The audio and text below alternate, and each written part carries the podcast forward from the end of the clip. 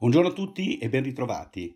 Settimana scorsa i mercati azionari internazionali hanno accusato una battuta di arresto, dopo che dai minimi raggiunti nella seconda decade di marzo avevano recuperato oltre il 40%, riportando in modo particolare il mercato americano in territorio positivo.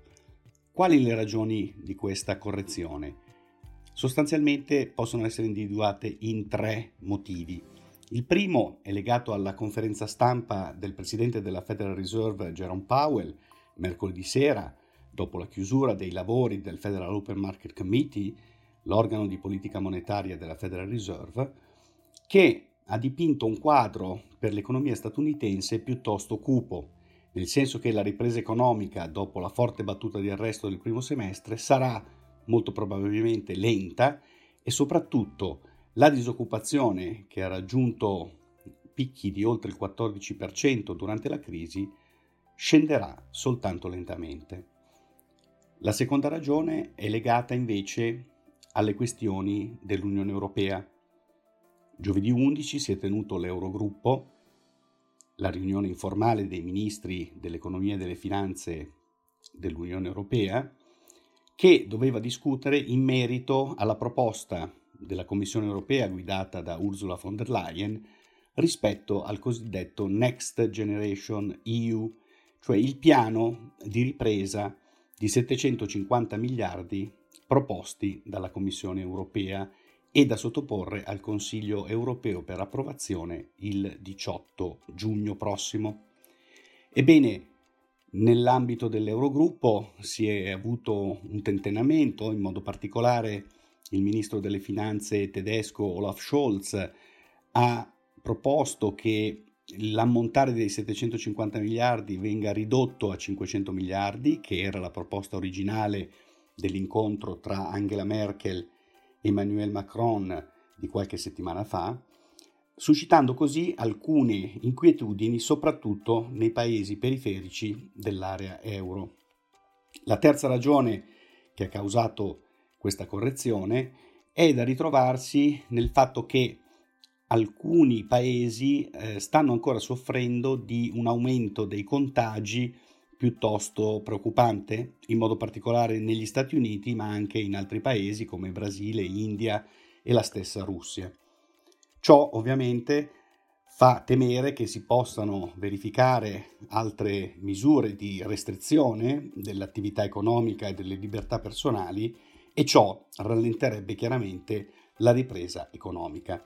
In questo contesto, come dicevamo, i mercati azionari internazionali hanno avuto una correzione significativa con l'indice Standard Poor's 500 statunitense che ha lasciato sul terreno il 4,9% e l'indice dell'area euro Eurostox 50 che ha chiuso la settimana in ribasso del meno 6,8% mentre Londra è scesa del 5,85%. Meglio hanno tenuto Giappone e mercati emergenti con rispettivamente l'indice Nikkei 225 e l'indice MSCI Emerging in correzione del meno 2,44% e del meno 1,56%.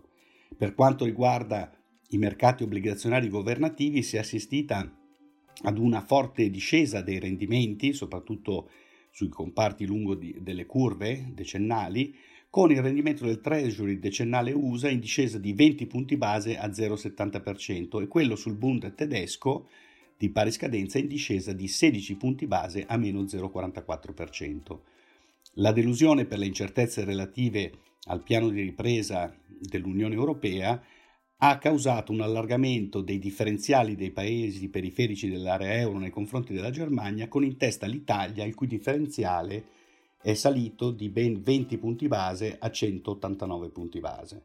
Con riferimento alle materie prime, la fase di risk-off che è stata vissuta dai mercati finanziari ha inciso negativamente sul petrolio, con il Brent che ha perso il meno 8,44% a 38,73 dollari al barile, mentre l'oro ha ripreso la sua funzione di bene rifugio con un rialzo del più 2,7% a 1730,75 dollari l'oncia. Infine, per quanto riguarda le divise internazionali, il dollaro USA, dopo essere stato molto volatile nel corso della settimana e essere scivolato sopra la quota di 1,14 contro euro, è riuscito a recuperare terreno sul finire della settimana chiudendo il lieve rialzo nei confronti dell'euro a 1,1260.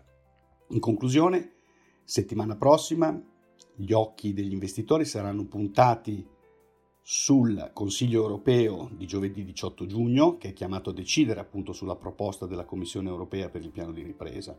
Inoltre, tra i vari dati macroeconomici, i principali saranno quelli riferiti ai dati sulla produzione industriale e le vendite al dettaglio in Cina e negli Stati Uniti per il mese di maggio, l'indice di fiducia economica ZEV pubblicato in Germania ed il sondaggio sullo stato dell'economia statunitense condotto dalla Federal Reserve di Filadelfia, nota come FiliFed.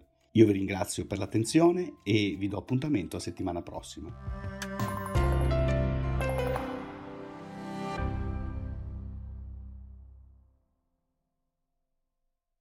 La presente registrazione audio ha finalità meramente informative. Le informazioni in essa contenute non rappresentano un'offerta di acquisto o vendita di prodotti finanziari, una raccomandazione di investimento e non sono da intendere come ricerca in materia di investimenti o analisi finanziaria. Le opinioni espresse riflettono il giudizio di Amundi al momento della loro diffusione e sono suscettibili di variazioni in qualunque momento, senza che da ciò derivi un obbligo di comunicazione in capo ad Amundi. Non si garantisce l'idoneità a qualsiasi scopo di investimento delle informazioni fornite, le quali non devono essere utilizzate come unica base per assumere decisioni di investimento. Eventuali dati riferiti a performance passate non sono un indicatore attendibile di performance attuali o future.